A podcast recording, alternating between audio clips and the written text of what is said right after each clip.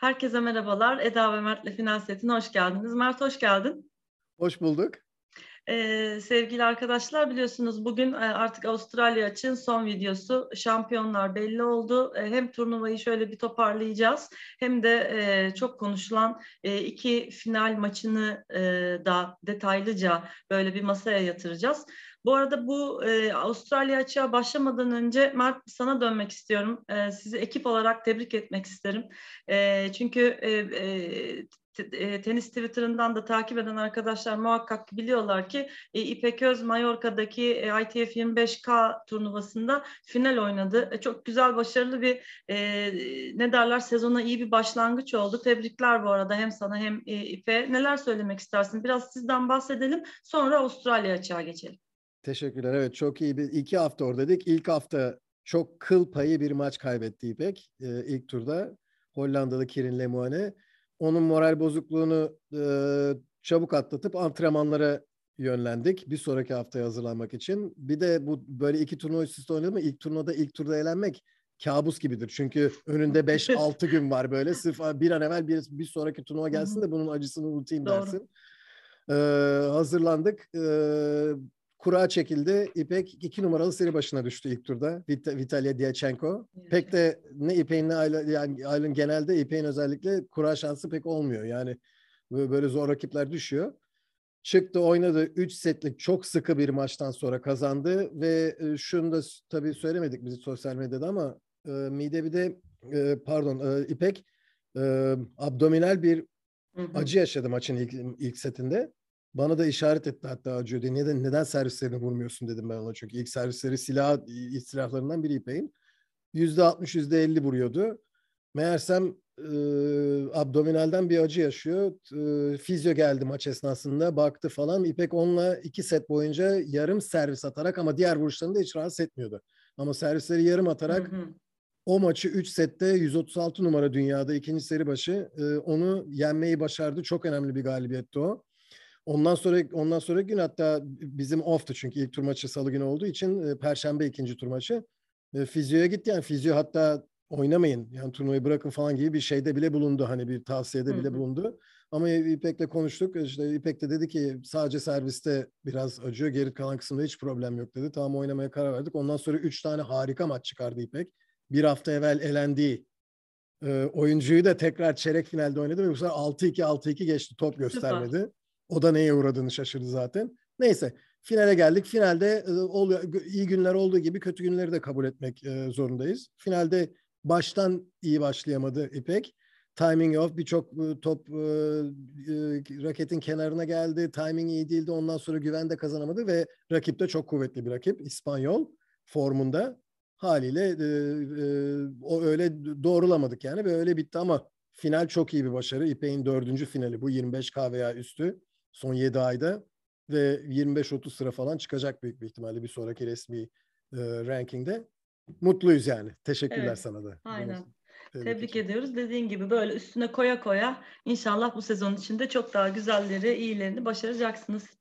Şimdi Avustralya açığa arkadaşlar geliyoruz. Tabii yani aslında bir yorgunluğu da oldu muhtemelen hepimizde. Şimdi hemen erkekler maçından başlayacağım Mert izninle. Çünkü e, herhalde yani e, hani hep diyoruz ya bu erkek maçları bir efsaneye dönüşme potansiyelli oluyor. Çünkü bu 5 set meselesi yüzünden. Yani bunu hep hep konuşuyoruz. Sen canlı seyrettin değil mi Eda? Evet canlı Erken'de. seyrettim. Çok kıskanıyorum. Çok kıskanıyorum. Sebebini de söyleyeyim hemen. Bu anekdotu da vereyim. İpek'in final maçı üstelik turnuva Rafa Nadal Akademi dedi bu arada bilmeyenler için. Rafa evet, Nadal'ın harika, harika bir yerde. Orada orada biz center court'ta oynuyoruz. Yani center court'ta final oynuyor İpek. İşte 20-25 kişi falan var. Yukarıda kafede Rafa final oynuyor Medvedev'le. Tıklım tıklım or oradan tezahüratlar geliyor bizim e, final esnasında. Böyle de bir anekdot yaşadık. Tam aynı anda oynadılar. Ben sonra e, Beşinci sete sadece yakaladık İpek'le. Son son altı Canlı olarak diyorsun. Yani onu sonra ben dönüp e, şeyden yani kıskanıyorum canlı seyrettiğince bütün maçı. Gerçekten yani işte 11 buçukta başladı. E, beş buçuk saat sürdü. Tam söylemek gerekirse 5 saat 24 dakika. Böyle artık akşam olmuştu. yani evet. hani izleyenler açısından da hani iki oldu, üç oldu, dört oldu. E, çok yorucu Peki, ama çok keyifli bir maç, evet, maç oldu. Eda şimdi bir şey sorayım. Bu çok seyredilen, çok konuşulan bir maç. 5 saat e, 20, 20 dakika 24, civ- evet, civarı. 24 ha. dakika. Yani ve çok da e peki benim izle benim izlem benim izlemim tenisi sevenler bu maçı neredeyse baştan sona seyretti. Hani 5 setlik maç seyredilemiyordu. işte dikkatimiz yoktu. O, o artık bu nesil seyredemez bilmem ne falan. Ya valla Rafa Nadal Akademi'de genç genç yaşlı herkes seyretti maçı baştan sona. Ve sen de tenis sevenler de seyretti. Hı hı. İşte yani bu e, Netflix'te 6-7 tane bölümü arka arkaya seyreden bir insanlar olduk. Aynen, Böyle bir tenis dedin. maçında gayet güzel oturup seyredebiliyoruz. Demek Kesinlikle yani bu da aslında şeyle alakalı biraz yani e, eğer e, hani senle konuşuyorduk ya daha önceden de ne zaman bir Grand Slam olsa bu bir e, muhakkak konuşulur. Yani böyle arada bir maçı izleyen e, spor izleyicisi ise belki gerçekten 6 saat ya maç mı izlenir 5,5 saat diyordur. Ama gerçekten tenisi yıl içinde takip eden insanlar için bu tür bu tür maçlar kaçırılacak gibi olmuyor. Yani asıl evet. aslında ki, ki yılda dört defa Grand Slam var. Dolayısıyla evet. bunlar da aslında işin ne derler işte bu heyecanı şimdi konuşacağız. Yani şimdi yani... şu da var Eda ben senin düzenini bozuyorum biliyorum sen içinden şimdi sussa da şu ben Estağfurullah ama son bir şey daha söyleyeceğim. yani arada sırada gelip seyredenler için de güzel bir şey 5 saat olmuş. Çünkü onların demek ki tekrar tekrar gelip aa maçı bak ne hale gelmiş diyerek takılıp seyretme ihtimali çok daha fazla. E bu bu pencere iki saate indirsen belki o üçüncü, iki buçukuncu, üçüncü saatte gelecek olanlar gelmeyecek ve hiç haberleri olmayacak, görmemiş Doğru. olacaklar. Yani yeni tenis seyircisi de kazanıyor. Doğru. Bu şekilde şey. Doğru ve hemen bunun o zaman üstüne bir şey koyayım. Yani kadınlardan bu hakkı mahrum ediyorlar. Kesinlikle. Ee, ve hep e, ak- akılda kalan müthiş efsane maçlar e, erkek maçları oluyor. Sanki olay hani erkekler çok müthiş perform müthiş performans gösteriyor çünkü 5 sette fiziksel ve mental olarak en üst limitine çıkmasına izin veriyorsun. E, yaptı yapsaydın bunu da best of 3'den görseydik Nadal e, Medvedev maçını. İki Kesinlikle. sette e, Medvedev almıştı bu iş bitmişti ve bu hiç sırf, böyle şimdi konuşacağımız hiçbir şeyi konuşmayacaktı. Evet. Yani sırf, o, sırf onu Çeyrek finallerde de 3 tane maç 2-0 ilk iki set ondan sonra 5 sete uzadı. Yani çeyrek final, yarı finaller ve finaller de e, buna evet. tabi. E, diğer taraftan evet kadınlarda dediğin gibi iki setlik maçlar oluyor çok çabuk bitiyor. Ee, Ve sonra akılda kalmıyor diyorlar. Yani erkek o, maçlarının o heyecanı öyle yok. Öyle zaten. E, olmuyor ki yani öyle. çünkü bir set bir break geriye düşen kadın oyuncu ikinci sette o vakti eğer tam bir değerlendirip kıramıyorsa iş bitti yani. Tabii mesela sette. nereden biliyoruz şimdi üçüncü, üçüncü sete uzasa maç Daniel Collins'in belki üçüncü seti kazanamayacağını. Evet Ve gayet de gidip daha bir, bir dramatik bir hale yani. Nereden biliyoruz? Bir, İkincisi mesela iyi, iyi, iyi geçen maçları da verelim, söyleyeyim. Hı-hı. Mesela Lindsay Davenport, Venus Williams Wimbledon finali vardır. 2003 mü 2004 mü senesinin tam hatırlamıyorum. Muhteşem bir maç. Son set 8-6 bitti. Venus Williams kazandı. Muhteşem bir maç ama iki, şimdi son 20 senenin en iyi maçlarını diye sorsam e, tenis seyircisi %90'ı ilk ona o maçı koymaz mesela. Evet. Erkekler maçını koyar. Erkekler maçı koyuluyor. Çünkü yani. Evet. yani şimdi beş buçuk saat bir büyük tenis seyircisinin ve dünyasının izlediği maç mı akılda kalır? Ne kadar kaliteli olursa olsun yani hani üç sette biten maç mı akılda kalır? Bu gerçekten hep şey ve ondan sonra da hani erkek tenisinin ne kadar şöyle böyle olduğu falan anlatılıyor ya bunların Tabii. üstünden. Penceresi yani bunu, daha büyük. Daha aynen, fazla seyirci kesinlikle. görüyor. Daha fazla göz görüyor erkekler maçlarını kesinlikle. bu sayede. Yani bunu tekrar bir altını çizmeden bu şeye başlamayalım. Çünkü bence gerçekten şey yapılıyor. Zaten hep aynı düşünüyoruz bu konuda evet. ve Hemen erkek maçına geçiyorum. Şimdi Sustum, Rafael Nadal, estağfurullah olur mu? Şimdi e, Rafael Nadal, Danil Medvedev final maçı dediğimiz gibi 5 saat 24 dakika sürdü. E, iki seti Rafael Nadal kaybetti. 3 e, ve 4. setleri aldı ve 5. sete uzamıştı. Hani böyle bir e, ne derler e, şöyle diyeyim ben. Sonra senin biraz da bir maçın içine girelim karşılıklı. Şimdi genelde yani biliyorsunuz en son bu ikili e, 2019 Amerika açıkta e, final maçında karşılaşmışlardı ve orada bunun tam tersi bir görüntü vardı. E, Rafael Nadal ilk iki seti almıştı. 3-4'ü Daniil almıştı ve 5. sete uzamıştı. Yine çok büyük bir kapışma vardı. Orada Rafa galip gelmişti. Fakat burada ben yani şöyle bir duyguyla izledim. Şimdi e, zaten programlarımızı izleyen arkadaşların da e, hani az buçuk ne düşündüğümüzü biliyorlar. Şimdi Rafa nihayetinde beş ay önce e, yani bir e, ameliyat geçirip işte e, şeyle koltuk değnekleriyle e, ve bir ay de, devam ettirip bir bir buçuk ay önce acaba tura dönebilir miyim e, duygularıyla e, bu turnuvaya bir gelip e, başladığı için dolayısıyla e, karşısında Medvedev gibi hani dönemin en e, hot oyuncusu, en formda oyuncusu, son Grand Slam şampiyonu ve turnuvanın dahil genelinde de oldukça e, yani ne derler solid dediğimiz böyle şey iyi performanslar gösterdiği için şimdi bu ve maça da e, hani zaten istatistiklerde ortadaydı ilk iki setin. Çok daha iyi başlayan taraftı Danil Medvedev. E, şimdi ben sana topu atmadan önce şöyle söyleyeyim. Şimdi ben e, özellikle Rafa'nın o ilk servislerinin hani bir türlü bulamadığı e, Danil Medvedev'in çok çabuk çünkü bir 98 bir boyu var ama çok çabuk bir oyuncu. Çok iyi savunma yapan bir oyuncu ve e, hani Nadal'ın o forehandlerini de çok göremediğimiz daha ziyade bir backhand slice'larla falan vurduğu bir bir iki iki set e, ve ikinci e, set yani elinden kaydı. E, öyle bir e, şeyle gitti falan e, 7-6 e, tiebreak'le gitti. Yani görüntü ben izlerken şey diye düşündüm yani Danil Medvedev çok da yoruldu gözükmedi de. Bu arada Nadal hani acayip bir zaten hep terleyen bir oyuncudur ama hani çok çabalıyor belli. Fakat benim görüntüm yani böyle giderse bu maçının döndürülecek bir noktası yok. Çünkü Nadal'ın servisleri o kadar iyi değil. E, returnlerde e, Medvedev gayet iyi, daha hızlı. Çok nete gelmiyor Nadal. İşte o forehand winnerlarını göremiyoruz. Basit hatalar falan var. Ya bu maç dönmez herhalde dedim ben açıkçası. Hele ikinci sette işte e, 7-6 öyle kaybedince bir anda e, şeyde tiebreak'te e, ve üçüncü sette şimdi ben tabii o bölümleri e, şey yapacağım ama üçüncü sette de 3-2 e, Danil e, servisini kazandı. E, Rafael de servis atıyor 0-40. Ben dedim ki yani hani çok çok üzücü bir şey geçiriyor. Hani böyle bitecek bu maç. E, ve çoğu insanın da aynı şeyi düşündüğünü düşünüyorum zaten. Hani Rakipleri hani reaksiyonlar da öyle. Zaten. Ve orada e, işte maç yürüdü gitti. Ya şimdi ben hani en alıcı noktasından başlayayım sonra sen istediğin yerden devam et. Ya ne oldu? Hani hep derler ya yani biz ne izledik ne oldu buradan? Ya o 3-2-0-40'tan o olay nasıl döndü?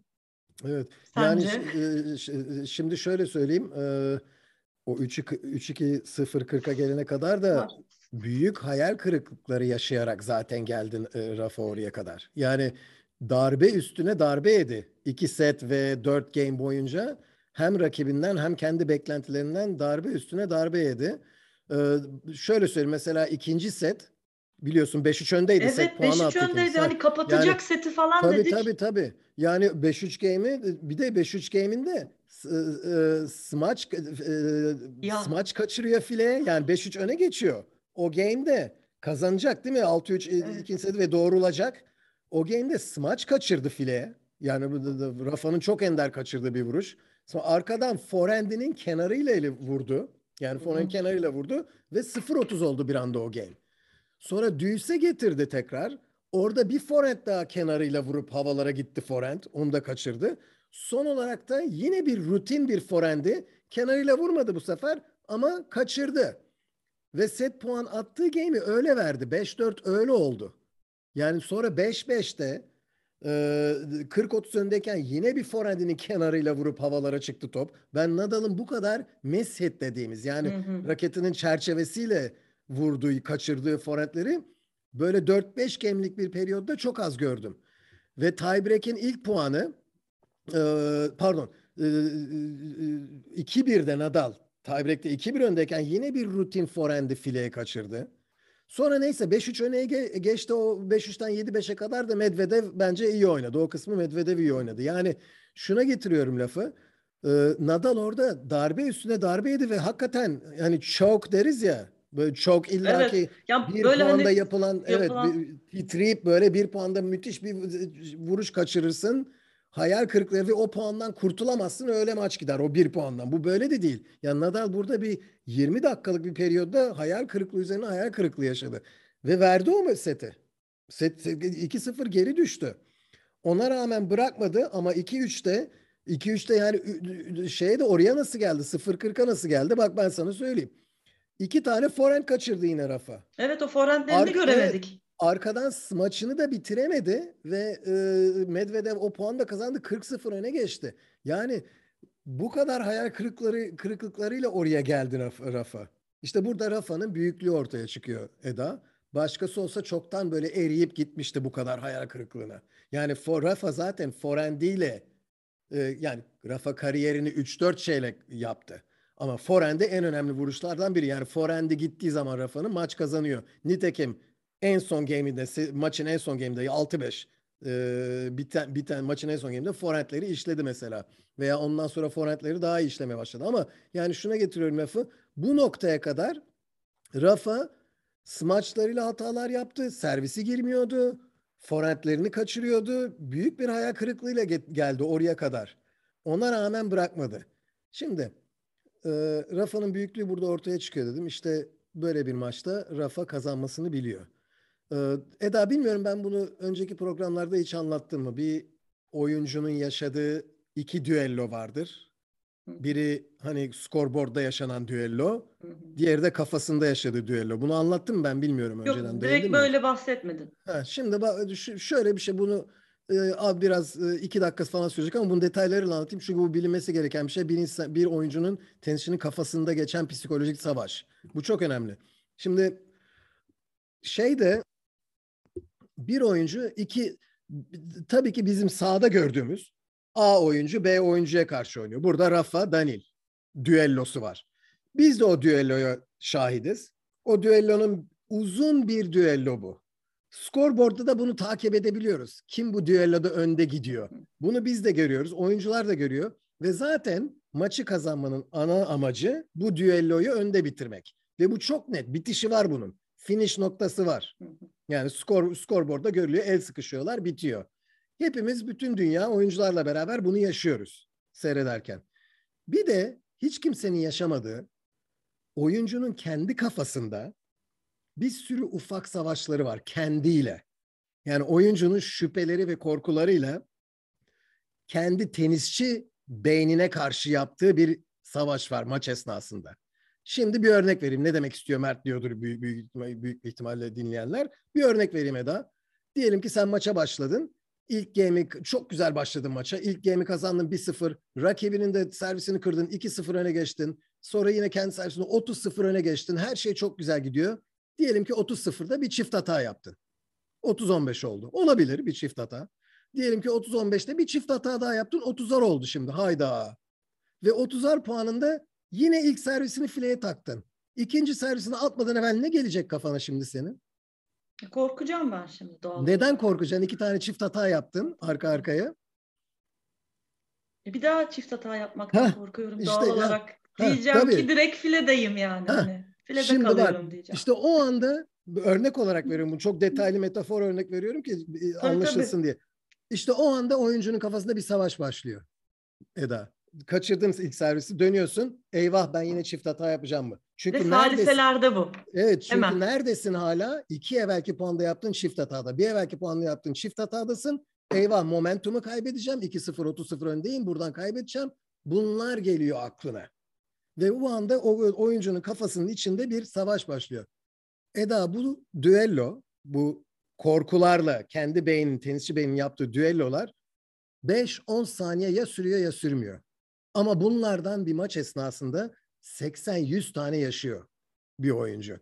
Şimdi bak oradaki tekrar dönüyorum o anı. O anda bir düello başlıyor. Şüphen double fault şüphesiyle tenisçi bey. Sen dönüp ikinci servis için topu havaya atana kadar o düelloyu kazanamazsan büyük bir ihtimalle çift hata yapacaksın. Ve ya da çok korka, korkak bir ikinci servis atacaksın. Puan avantajını daha baştan karşıya verecek. Ya da ya da ya da Diyeceksin ki kaçırdım ilk servisi mühim değil. Şimdi ikinci servisi nereye atayım? Forehand tarafına atayım. return şuraya gelirse Hı. böyle oynayayım diye o anı yaşayıp bir sonraki puana hazırlanırsın. O zaman o düelloyu senin tenisçi kimliğin kazanmıştır. Bu düellolardan 80-100 tane oluyor ve hepsi böyle 5-10 saniye sürüyor.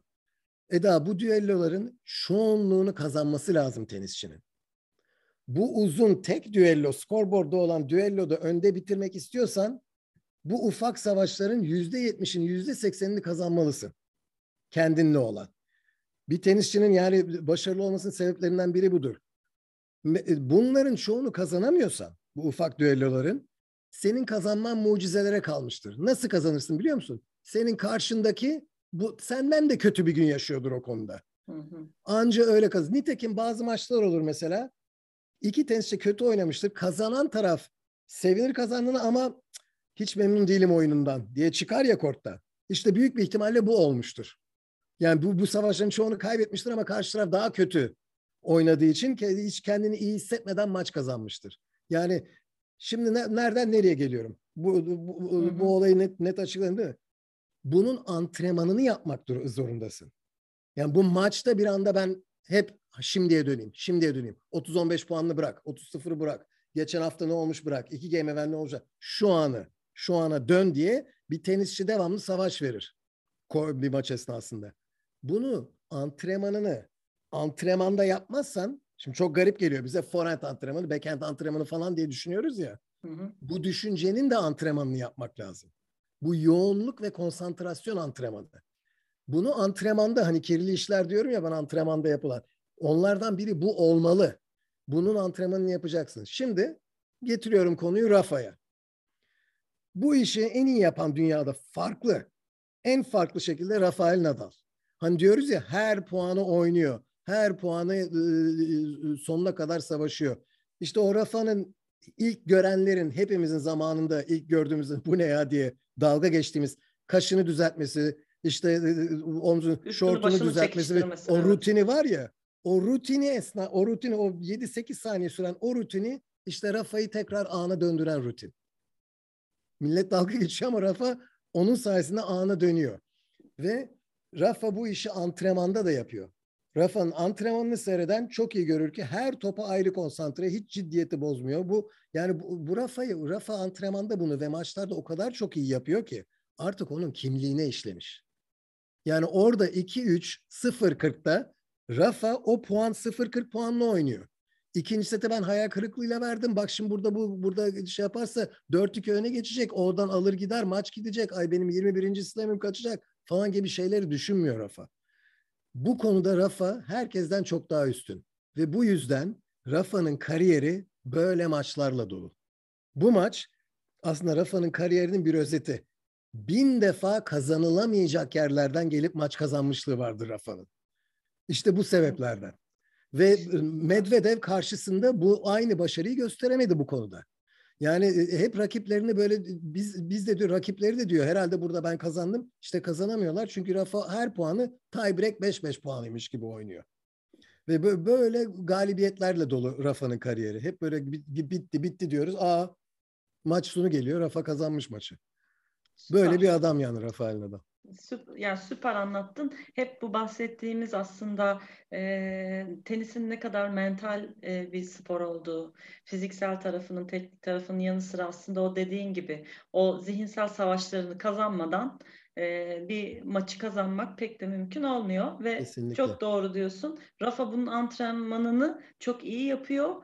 Ee, ama işte karşısındaki işlemiş artık. Aynen evet. çok güzeldi. Çok doğru dedin. Yani onlar evet. bir bütün e, ve işte anda kalma e, aynı zamanda tam tersi de karşı tarafta. Çünkü şimdi senin dediğin gibi e, 2-3-0-40 e, da o andaki puanı oynuyor. Yani o dediğin kafasında bu maç gitti e, 4-2'ye gider buradan düşünmeyip çevirdiğinde ve sonra işte o setini aldığında karşı rakibinin bu sefer kafasına o bahsettiğin tik tak tik tak o zaman hani Rafa aldı giriyor. bir seti şimdi bu ne olacak bu ikinci seti de alır mı zaten daha önceki maçımız da var yani e, toparlar mı buradan ne yapmam lazım mı da ekiyor. Bak şimdi lafına gireyim bak şimdi lafına sen diyorsun işte daha önceki maçım var mı işte orada o andan çıkmışsın sen de önceki maçı böyle düşünmüyor. Hemen kendini tekrar şu ana getireceksin. O ana işte Rafa bunu çok iyi beceriyor. Pardon lafını kestim. Yok estağfurullah. Gerçekten o ta- çünkü tam dediğin şey oldu ve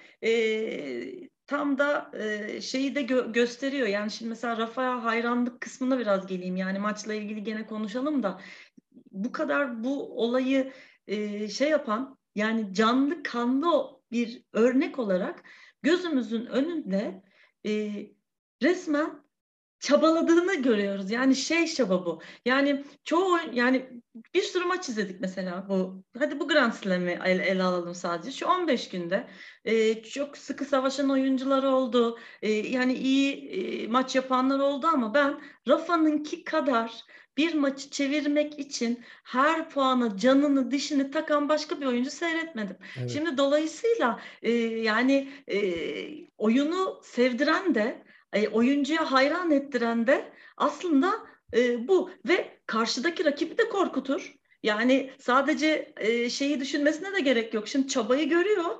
E, orada biraz motivasyonu ne bileyim e, bir, nasıl etkilenir yani kendiyle ilgili değil de şimdi karşıdakinin bu kadar e, odaklı korkmadan devam eder çünkü çok doğru bir şey söyledin. Yani ikinci seti 5-3'ten kaybedip 7-6 verince e, böyle hani kollarının falan düşüp hani servis atacak mecalinin hani şeysel olarak kalmaması lazım. Çok görürüz öyle oyuncu. Hadi Nadal'da olmuyor da e, Medvedev'i olumsuz etkiledi ve olumsuz etkilenmeye başlayınca birazdan oraya girelim. Üçüncü, dördüncü, dördüncü set miydi? Yalan olmasın. Yani onların birinde mesela e, şey yapmaya başladı. İşte birinci, ikinci atışlarım arasında, servis atışlarım arasında yok Hakemle, konu- seyirciler. Aynen. Seyirciler çok şey Ondan yapmaya sonra başladı başladı değil mi? Evet. Ondan sonra çünkü orada bir korktu artık. Yani orada o şüpheler zihnine gitmişti ve onun gerginliğiyle bu sefer işte yok seyirci çok e, bağırdı, yok ses çıkardı. Hakeme diyor ki sen bir müdahale et. Orada anladım ki o şüphe e, Mr. Daniil Medvedev'in zihninde ve burada aslında e, Rafael bir yol açtı kendine. Oradan gidiyor. Peki oyununda Tabii şimdi mesela bu bir roller coaster gibi olabiliyor maçta. Hani ilk şeylerde mesela servisleri pek yoktu ama sonraki o e, şeyde üçüncü sette falan artık biraz daha servis performansı yerine geldi. Daha iyiydi en azından. Peki oyunsal teknik açıdan mesela e, üçte dörtte Rafa'nın daha iyi yaptığı, e, Rafa daha iyi yaptığı için Medvedev'in çok yapamadıklarını mesela nasıl e, şey yaparsın? Tabii bir kere bize uzun, biraz- tabii tabii yok mesela uzun puanların üstünlüğü Rafa'ya geçti 3. setten sonra. Yani Değil mi? uzayan puanlardan bahsediyorum ben. Ee, onun istatistikleri de öyle gösteriyor. Ben e, baktım ama zaten söyleyenler de oldu bunu. Yani uzun puanları bir kere Rafa, Rafa kazanmaya başladı e, üstünlükle 3. setten sonra ve forehand'i tekrar geriye geldi. Rafa güvenini buldu forehand'ine. Mesela örnek vereyim. Dördüncü setin başında Medvedev yine 1-0 öne geçti kendi servisini alıp. Evet. 30-40 Rafa, Rafa'nın servisinde 30-40 2-0 öne geçme ihtimali yakaladı Medvedev. Orada Rafa süper bir servis attı. Bak çalışmayan yani iyi çalışmayan iki vuruşu ilk iki sette. Süper bir servis attı. Gelen return'e de müthiş bir forehandle one two punch direct winner kazandı. Break point yani servis kurma puanını öyle kurtardı Rafa. Orada ben hissetmeye başladım. Rafa'nın en iyi vuruşlarına güveni geri gelmeye başladı. Ve sonra 4-3 Rafa kırdı servis. 4-3 öne geçti. Dördüncü sette 15-40 geri gö- e, e, geri düştü.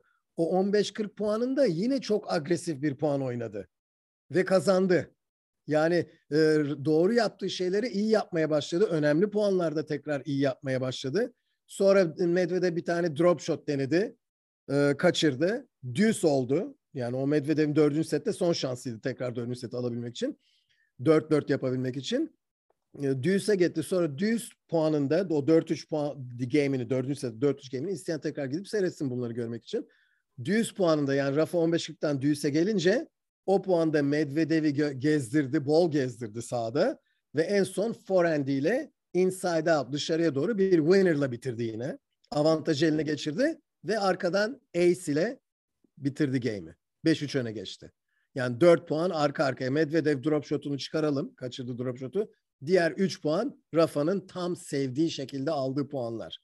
Ve o noktada ben şahsen e, tekrarını seyrettiğimde işte bu noktalarda hala 2 3. seti almanın güveni yavaş yavaş Rafa'da büyümeye başladı. Servisleri çalışmaya başladı, forehentleri çalışmaya başladı, uzun puanları alıyor. Medvedev'i daha çok koşturan o. O sıralarda bayağı dönmüştü maç bence. Yani dördüncü, dördüncü set aldı. Beşinci set başladığında ki beşinci seti ayrı olarak geliriz istersen ama hani sen teknikten hı hı. bahsettin. Evet. E, bu yani çünkü çünkü Rafa bir de şöyle bir şey var Rafa'nın yani geriye düştü mü daha agresif oynuyor Rafa. Haliyle Tabii. o ikinci seti kaybettikten sonra eyvah ben forentlerimi kaçırıyorum diyerek hadi şunları içeride tutayım diye temkinli oynayan biri de değil illaki. Yani vuruşlarına gitmeye devam eden biri. Ee, bu arada şunu da söyleyeyim. Yani hep Medvedev çok yüksek IQ'lu bir oyuncu diye lanse ediliyor. Bence bu abartı. Genius. Genius, Genius, genius taktisyen, genius taktisyen genius diye bunu söylüyorlar. Ee, şey de değil bu arada sakın yanlış anlaşılmasın. Abi, aptal biri de demiyorum kesinlikle. O da kortta. Zeki ama, oyuncu. Ama, şey zeki oyuncu. Değil. Zeki. Tam bir oyuncu değil yani. Böyle değil. hani nasıl pozisyon değil. alacağım, nasıl oynayacağımı değil. algılayabiliyor. Ama değil, bir genius mıdır? kadar da değil. Evet, bir, hani... Şey değil, chess master değil yani. Satranç e, ustası değil kortta. Bu maçta tekrar zaten onu gösterdi. Zaten böyle çok önemli maçlar var. Israrla işlemeyen taktiği devam ettiği maçlar var. Bu maçta da bak Rafa IQ konusunda Medvedev'e 10 metre fark attı bu maçta. Değil mi? Her şeyi denedi. Taktik değiştirdi. Drop shotlar denedi. Servislerinin e, yerleşimini değiştirdi. Rafa bir Rafa satranç oynuyordu burada. Medvedev değil. Medvedev değil. Rafa e, kendisinin e, deposunda kalan benzini rezerve edip kullanma konusunda da Medvedev'e fark attı. Her konuda IQ olarak fark attı e, Rafa. Medvedev e, işlemeyen drop shotlarda ısrar etti. Servis çizgisinin dibine kadar girip çok rahat toplarda vurup geriye kaçmakta ısrar etti. Bu Medvedev'in zaten genel bir problemi. 6-7 tane de puan var böyle söyleyebileceğim. Yani o giriyor e, şeyin dibine, e, kortun dibine kadar ama vuruyor. Rafa'yı da zor duruma sokuyor ama geride kalıyor. Yani isterseniz tiebreak'in mesela ikinci setteki tiebreak'in ilk puanına bakarsın, bakabilirsiniz. Baseline içine giriyor. Sonra vurup girmiyor. Sonra bir sonraki puanı kaçırıyor. Böyle şeyler yapıyor yani Medvedev. Ee, beşinci sette de çok ayyuka çıktı bu. Yani Medvedev'in bu içeri girme korkusunu yenmesi lazım. Korku mu var artık? İstemiyor mu? Voleleri de çok iyi değil. Ama ancak yapa yapa ilerler bu. Medvedev'in oyununda büyük bir eksik ve çok önemli birkaç maçta bu ön plana çıkıyor ve kaybediyor o maçları. Bu da onlardan biriydi. Yani onun da etkisi var. Yani burada e, e, Rafa'nın inanılmaz performansının dışında Medvedev'in de kötü yaptığı bazı şeyler var. Yenilgisine onun da onun da katkısı var. Yani yüzde yüz ben Rafa'ya hakkını krediyi veremiyorum. Nitekim 5-5 oyununda son set 5. set 5-5 oyununda Medvedev'in çok büyük hataları var mesela. Ama oraya gelmeden hemen tekrar sözü sana bırakayım. Evet yani şimdi çok güzel özetledin. Oradan şöyle bir şey söyleyebilirim. Senin dediğinden e, yani Rafa e, bir satranç yapıyor. Rafa çözüm buluyordu. İşte aynı çözümü kendi işlemeyen tarafları için oyununun işte Medvedev'in bulmayışı. Evet. Ya da bulmaya evet. e, elinin gitmeyiş. Dediğin o hani hep konuşuyorduk ya özellikle mesela voleler ya da yapmadığı oyuncunun yaptığı şeyi bir maçın içinde denemesi. Ama işte onu riske atamıyor çünkü Grand Slam maçındasın dördüncü settesin. Hani onun yeri burası mı? İşte o comfort evet. zone dediğimiz o alandan çıkamama durumu kendini hapsettiği. E diğer maçlarda da onu böyle challenge edip zorlayacak bir mesela şeye gelmiyor. E, zaten kendi A oyunuyla yenebildiği için o zaman o oyuncunun o kendini geliştirdiği işte zamanlar aslında biraz en azından bir iki bir iki e, ne derler e, bir riske atacağı bazı anlar e, tabii, ol, tabii. olabiliyor. Ve yani, şimdi bu arada şunu da söyleyeyim yani hazır gelmişken yani bu turnuvayı kazanan iki oyuncu IQ Kadın. konusunda herkesi çok Aa, geride bıraktı. Kesinlikle. Yani Barty ile Rafa IQ konusunda bütün geri kalan 127 artı 127 oyuncuyu geride bıraktı yani. Kesinlikle ikisi de evet. zaten e, gerçekten çok değerli. Şimdi kadın tarafına geçtiğimizde evet. de yine aynı şekilde bahsederiz. Ve e, işte dördüncü seti de kazanınca e, doğal olarak bir izleyici olarak ben de bile yani Rafa 2-0'dan gelmiş. E, o gerçekten işte dediğin gibi e, forehandler falan düzelmeye başlamış. Servis daha iyi. iyice böyle bir e, o inanç şeye geçmiş, seyirciye de bunu geçirmiş. Düelloları karşı, kazanıyor. Kazanıyor. Dediğin o düellolar kazanılıyor. E karşı tarafında bu sefer iyice hey heyleri hafiflemiş, hafifleme şeye gelmiş kafaya. Hakemle, seyirciyle falan e, bacaklara kramplar girmeye başlamış. Ee, yani sen 35 yaşındasın, 5 ay önce ameliyat olmuşsun, gelmişsin gayet canavar gibi koşuyorsun. Karşında 25 yaşında ama e, fizyo çağırmış, masaj yaptırıyor. Yani şimdi aslında üstünlük Rafael Nadal'a geçmişti ve ben açıkçası şey oldum yani hani o ikinci sette nasıl ya yazık oldu hani tüh 5-3'ten gitti bununla böyle bir dediğim noktada da artık dedim ki 5. sete geldiysek Rafa bunu hani ölür ve ancak vermez ve gerçekten de çok heyecanlı bir e, set oldu. İşte o 5. set Nadal'ın ilk 11. oyunda kırması böyle bir notum var orada. Bir Medvedev'in e, basit hatasıyla servis kırıp tutundu diye bir not almışım. İstersen 5. setle ilgili hani direkt geçelim. Sen ne, ne dersin? Tabii 5. sete biraz daha erkenden başlayayım ben. Lütfen. Oraya da geleceğim. Aynen. Ee, bu arada Medvedev bacağına masaj yaptırıyor olabilir. Fakat Rafa maçın son 20 dakikası bitikti. Yani e, onu da ona da değineceğim şimdi birazdan geleceğim. Kesinlikle kimse sanmasın ki e, Rafa Medvedev'den daha sağlamdı vücut olarak. Hayır, iyi durdu bunu, ama. Ve bunu iyi durdu, iyi durdu. Zaten yani rakibe duruyor. mesela Rafa rakibe o şeyi vermiyor yani. Hani vermiyor. E, ve örneklerin de, de detaylarını da vereceğim. E, göreceksiniz. Yani isteyen gö- dönüp bakıp gö- görecek Rafa'nın ne kadar bitik olduğunu ama dediğin gibi e, şey, belli etmiyor. Zaten o havayı vermiyor Rafa genelde. Ama şey döneyim ben. 2-2 düğüse döneyim. Bak şimdi 2-2 game'i. Düğüs game'i. Medvedev yine servis çizgisinin 2 metre gerisine kadar girdi o puanda. Yani çok içeriye girdi kortun ve vurdu. Voleye gelmedi. Çıkmadı fileye. Baskıyı kurmadı Rafa'ya ki iyi vurdu o topa. Rafa geri çevirdi ve Medvedev kaybetti puanı. Sonraki sonraki puanda ise Rafa'nın forendine geliyor fırsat. Hı hı. Mükemmel vuruyor ve ve Medvedev'in servisini kırıp 3-2 öne geçiyor. Bak iki tane puan arka arkaya kilit noktası bence bu arada 5. setin. Çünkü orada break vuruyor. Break hı hı. yani o ana kadarki kilit noktası bu arada. 2-2 Deuce'deyiz Medvedev'in servisinde ve Rafa e, Medvedev kısa topa girmiyor. Bu bir Medvedev'in yarayan kanası bütün maç boyunca, bütün kariyeri boyunca bence. O ön plana çıkıyor. Servis kırma puanı geri düşüyor. Servis kırma puanında da Rafa'nın en iyi yaptığı şey ön plana çıkıyor forendine aynı şekilde ona fırsat geldiğinde o forendine var gücüyle vuruyor ve kırıyor. 3-2 öne geçiyor. Şimdi Eda o 3-2 game'i üzerinde durmak istiyorum ben. Rafa'nın 3-2'de servis attığı game. O game'de o game yaklaşık 13 küsur dakika sürdü. 3 tane servis kırma puanı kurtarmak zorunda kaldı Rafa. Yani hemen 3-2'de kırıldıktan sonra tekrar Medvedev 3-3'e getirebilirdi orada. 3 tane break point, servis kırma e, Puan. puanı. Uzun puanlar oynandı ve bence o game Rafa'dan çok şey aldı fiziksel açıdan. Hmm. Yani Rafa o game'i bitirdiğinde bitikti. Orada Rafa'nın deposu hakikaten çok boşaldı. Ama ne oldu mesela? Üçüncü yani Medvedev'in üçüncü servis kırma şansını elde etmeden evvelki puana geliyorum ben. Çünkü düz düz avantaj düz avantaj. O düz puanı uzun bir puan oldu. Rafa çok koştu orada ve o puan esnasında Rafa'nın hafif hafif yorulduğunu görebiliyorsun. Bak vücut şeklinde falan bilmem ne görüyorsun ve bir backhand kaçırıyor. Normalde kaçırmayacağı bir backhand'i artık yorgunluktan kaçırıyor. Hı hı. Ve üçüncü break point geriye düşüyor. Zaten köşesine de dönüp şöyle bir bakışı var Rafa'nın eyvah yani gibilerden sanki. Ee, geri düşüyor üçüncü break point'inde. Orada Rafa deposu bence boşaldı Rafa'nın orada.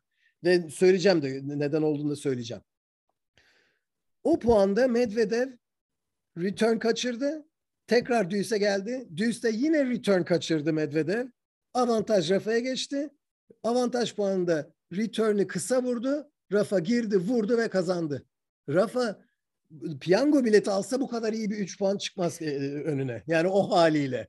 O haliyle yani e, Medvedev işte bak burada evet. yani gerekeni yapmadı. Ve Rafa 4-2 yaptı orada. Çok büyük bir rahatlama geldi Rafa'ya orada. Şimdi Rafa hala bitik mi? Bitik. 4-2 game'i ne, ne kadar sürdü biliyor musun? 1 dakika 14 saniye. Tabii. Yani Rafa orada ilk defa ilk defa 4-2 game'inde bir sonraki oyundan bahsediyorum. O bahsettiğim uzun 15-0 puanında Medvedev kısa düşen bir slice atıyor. Drop shot değil, kısa düşen bir slice. Rafa'nın bir öne koşması var orada. Seyrederken benim bacaklarım acıdı. Böyle zar zor gide gide uğraş uğraş ama bırakmıyor tabii. Sonuna kadar koşuyor ve e, yakalıyor, yakalıyor da iyi kullanamıyor ve 30-0 geriye düştü. 30-0 geriye düştüğü puanda return hala kendine gelemediği için return direkt fileye kaçırıyor. Ve 40-0 puanda Rafa servise gitmedi bile. Hamle bile yapmadı. Yani Medvedev attı servisi köşeye oturttu. Rafa hamle bile yapmadı. Direkt sandalyeye doğru yürümeye başladı. O kadar bitikti. Hayatta böyle bir şey yapmaz Rafa. 40-0 olsa bile. Ama o kadar bitikti. Neyse 4-3 oldu. Orada sandalyede bir buçuk dakika oturdu. Kendine geldi. Oradan servisini kazandı. 5-3 yaptı. Ve işte senin bahsettiğin oyuna oyuna geliyoruz sonra. 5-4'de servisini kırıyor Medvedev. 5-5 yapıyor. Bence tekrar orada Rafa'nın deposu bitmiş durumda. Ama Medvedev o kadar kritik hatalar yapıyor ki o 5-5 oyununda. Yani o son bir kere oyunun bittiği forehand şeyin sahanın ortasında çok rahat bir de baseline içinde bir forehand. O forehand'e avuta attı. Öyle bitti oyun ama oraya evet. gelmeden evvel de hataları var.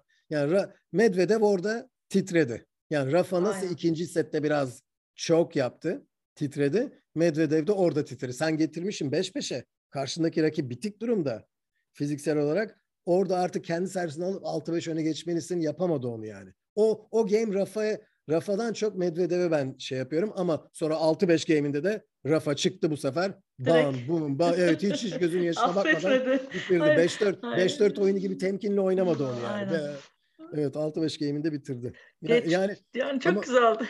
E, şimdi şunu sorayım tabii buraya şu, şimdi diyeceğiz ki e, peki 35 yaşındaki Nadal 25 yaşındaki Medvedev'e karşı nasıl böyle bir fiziksel 5 saat 24 dakika daha diri, daha diri veya daha ak, a, a, akıl olarak diri kalabiliyor. E, şimdi acaba biz yanılıyor muyuz diye de bana bir soru geliyor kafama Eda. Yani belki de belki de değil yani buna belki e, bakmamız lazım. Yani 35 yaşından ziyade biz ne kadar böyle maç tecrübesi var ona bakalım. Yani Rafa, Novak, Roger gibi oyuncular. Gael Monfils gibi bir oyuncuyu da katabiliriz buna. Yani senelerdir bu 5 sette yoğrulmuş.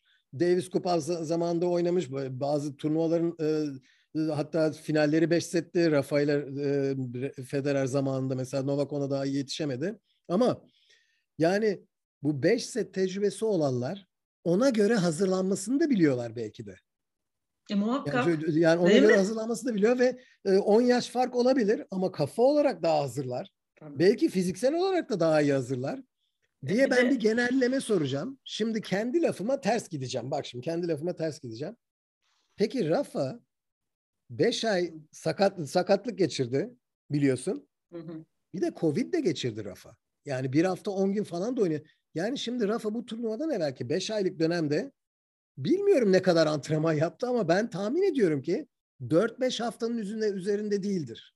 Kendisi aslında şöyle dedi ya yani Hı. çok e, bundan işte birkaç hafta önce yani hani dediğin o 4-5 hafta hadi olsun 7 hafta falan ondan evet. önce çok korta çıkamamış ya da çıktığı her Tabii. gün mesela o çok yaptığı gibi yapamamış mesela bir saat kalmış maksimum bazen inmiş korttan yani o tam böyle bir full e, şey yaptığı bölüm de değil yani o diyelim ki 6 7 hafta yapmış olsa bile e, senin dediğin anladığımız anlamdaki full antrenmanlarının hepsi öyle geçmemiş yani. Tabii tabii. Onu da söylüyor. Covid'i de yakın bir zamanda COVID, geçirdiği tabii, için onu da geçirdiği o, o ana için. kadar geçirdiği tabii. antrenmanların da şeyini çıkar, etkisini Ay, biraz doğru, kaybetmiştir o aradan ve e, tabii Covid'in bir de yani hemen Covid tekrar korta çıkınca yüzde yüz olmuyor insan. Biraz onu da e, zorluğunu çekmiştir. Yani bitik olması 5. setin sonlarında artık Rafa'nın da tüke, tü, tüke, tükenmek üzere olmasının sebeplerinden biri de bu. Aslında Rafa iyi hazırlanamadı bu turnuvaya. Yani normal hazırlandığı gibi de hazırlanamadı bu turnuvaya. Ama işte e, yani kadayıf, tecrübeli. Tecrübe. E, her puan oynuyor. O uf, bahsettiğim ufak düelloları devamlı kazanıyor. Yani böyle böyle bir adam. Bu kariyeri böyle bu, bu, bu gibi maçlarla dolu Rafa'nın. 16-17 senedir. Müthiş ve gerçekten tabii e, yani böyle bir şeye tanık olmak da Yani bu ya en keyifli şeylerden bir tanesi. Çünkü evet. şeyi gösterdi canlı canlı. Ya ben diyorum ya sporcuların iyisi kişisel gelişim. Yani canlı canlı bize dedi ki hani öyle umutların kaybolduğu yerde çalışmayı, çabalamayı bırakmayın. İnanç, azim, çok çalışma. Ee, zaten kendisi de şöyle bir açıklama yapmış sonrasında. Positive attitude demiş. Ee, hard working etik demiş. Et, e, yani arkadaşlar iyi, iyi çalışma etiği, passion, tutku, evet. e, ondan sonra pozitif bir e, yaklaşım ve etrafınızda doğru insanların olması. Ee, bir şey daha vardı ama unuttum. Yine böyle çalışmayla alakalı. Hani sizi şey yapacaktır. Hani olduğunuz yere getirecektir. Ne kadar doğru. Yani resmen canlı olarak izledik. Evet. Ya merak edenler mesela Novak Djokovic dünya bir numara değil mi? Süper ee, ya. E, 2013'te müthiş bir yarı final oynadılar Roland Garros'ta. Son set 9-7 ya da 8-6 Rafa kazandı. O maçta bile bak çok uzun bir maç, çok efor gerektiren bir maç. O maçın sonunda Novak Djokovic tükenmişti. Yani kafaca da tükenmişti. Tabii. Nitekim 8-7 öne geçti en son. O maçın bitiş game'inde Novak'ın 4 tane basit hatası var. Yani o artık kafaca tükenmiş Aynen. ama Rafa hala makine gibi devam ediyor. Yani, yani böyle böyle bir adam e, bu işte bunu dediğin gibi yani en ufak yaştan itibaren her topa son derece konsantre, her topa yoğun ve bu şekilde bu artık kimliğine işlemiş bu. Hatta yani belki Rafa ben şimdi 60 80 100 düellodan bahsediyorum insanın kendisiyle yaşadı. Belki Rafa 20 tane falan yaşıyordur. Çünkü o kadar işlemiş ki içine belki bu düelloyu yaşamıyor bile. O direkt bir sonraki puana şey oluyor. Skor ne olursa olsun. Yani Zaten hep o anı yaşıyor yani. Bu büyük üçlünün yani bu çok büyük şampiyonların sadece erkeklerde değil ama kadınlarda da bu bahsettiğin duelloları kazanıp e, hani Roger Federer de der ya biz hani short memory çok kısa hafızalı olmalısın. Bir, bir sonra bir önceki oyun, bir önceki set unutacaksın. Tabii. Bunların alışkanlıkları yani aslında bunlar çok güzel bir şeyi söylüyorsun ve onlar da söylüyor, gösteriyor. Böyle bir yol var. Bu çalışılarak öğreniliyor. Tabii. Yani dediğin o antrenmanını yapacak bunun ve sanıyorum o hani dirty work dediğin gerçekten maç gibi antrenman yapmanın faydası maçta ortaya çıkıyor. Net. Yoksa bu böyle hani Net. geldik bugün de hani iki topa vurduk falan değil yani o tamamıyla bir hani sanki maça çıkıyor gibi aynı ciddiyetle aynı bakış açısıyla ve bir de hani şey ne derler o pozitif e, şeyi. Çünkü Tabii. mesela Nadal'ın hani arkadaşlar biliyorsunuz Tony Nadal e, yıllarca koçluğunu yaptı. E, Carlos Moya ile de beraberken hani sonra ayrıldı şimdi Felix'le de e, bir şeysi var. Yani hep o şunu söylemiş. Yani senin korta gelirken ki hal, tavırların, kort duruşun yani asla o yüz şey olmayacak, asla omuzlar düşmeyecek, asla sağa sola o raketler fırlamayacak yani. Bu aslında bir paket. Yani Tabii. şampiyon yetiştirme paketi.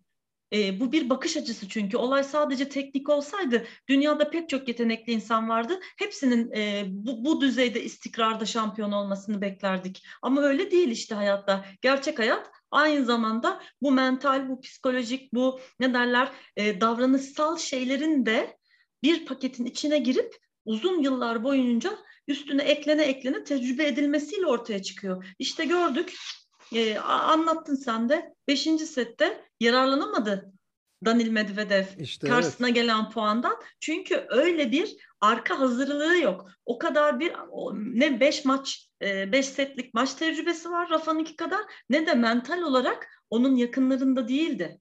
Ya şu, değildi şu, yani. şu durumdaki dramatik son set 5-5 kadar dramatik Hı. bir anda ben Medvedev'in bulunduğunu sanmıyorum şu ana kadar kariyerinde. Tabii. Bu bir, bu bir ilkti yani. Rafa ile 5 setlik maç oynadı Amerika açıkta. Doğru ama bu kadar dramatik bir an yaşamadı. Bacağın bacağının e, rahatsızlığıyla uğraşıyor. Karşıda kendisini yemeye hazır bir rakiple uğraşıyor. Ma ilk, ilk iki setten 2-0 öndeyken gelmiş maç 2-2'ye son set 5-5'e gelmiş. Yani bu bu şimdi işte Medvedev'in daha öğrenmesi gereken bir şey. Rafa bunu 15 defa yaşadı kariyerinde belki.